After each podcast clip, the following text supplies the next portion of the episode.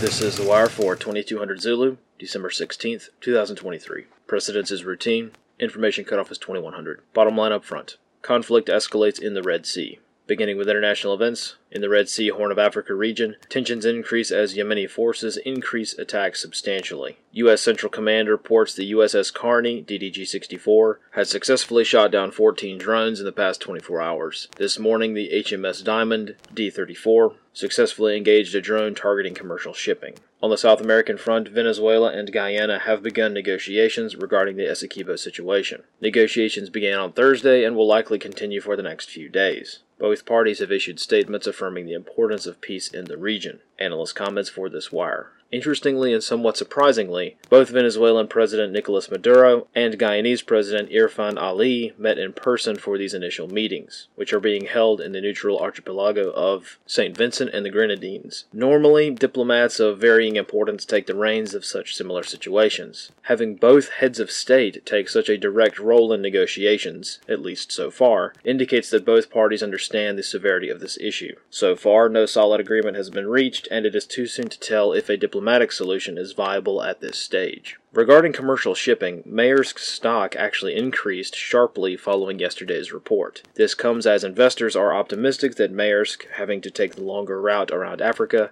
will now be able to charge more for shipping services, leading to presumably increased revenue. However, this assessment is rather short sighted as global trade depends heavily on both the Panama and Suez canals. There is a reason as to why the Suez route is one of the most heavily trafficked waterways in the world. In the short term, shipping companies will able to charge more for cargo services, but in due time, maintenance, fuel costs, personnel issues, losses due to weather, and opportunity costs resulting in the sheer lack of hulls themselves are all variables that are hard to predict and will take a toll on profits. If the Red Sea weren't the best, most profitable option, it wouldn't need to exist. Optimism regarding potential profits is gambling that the short term profits will be able to outweigh the long term costs. As most financial institutions and markets are very risk averse in almost every possible way right now, this adds credence to the idea that the global financial sector is divorced from reality when considering the importance of logistics. This concludes the wire for 2200 Zulu,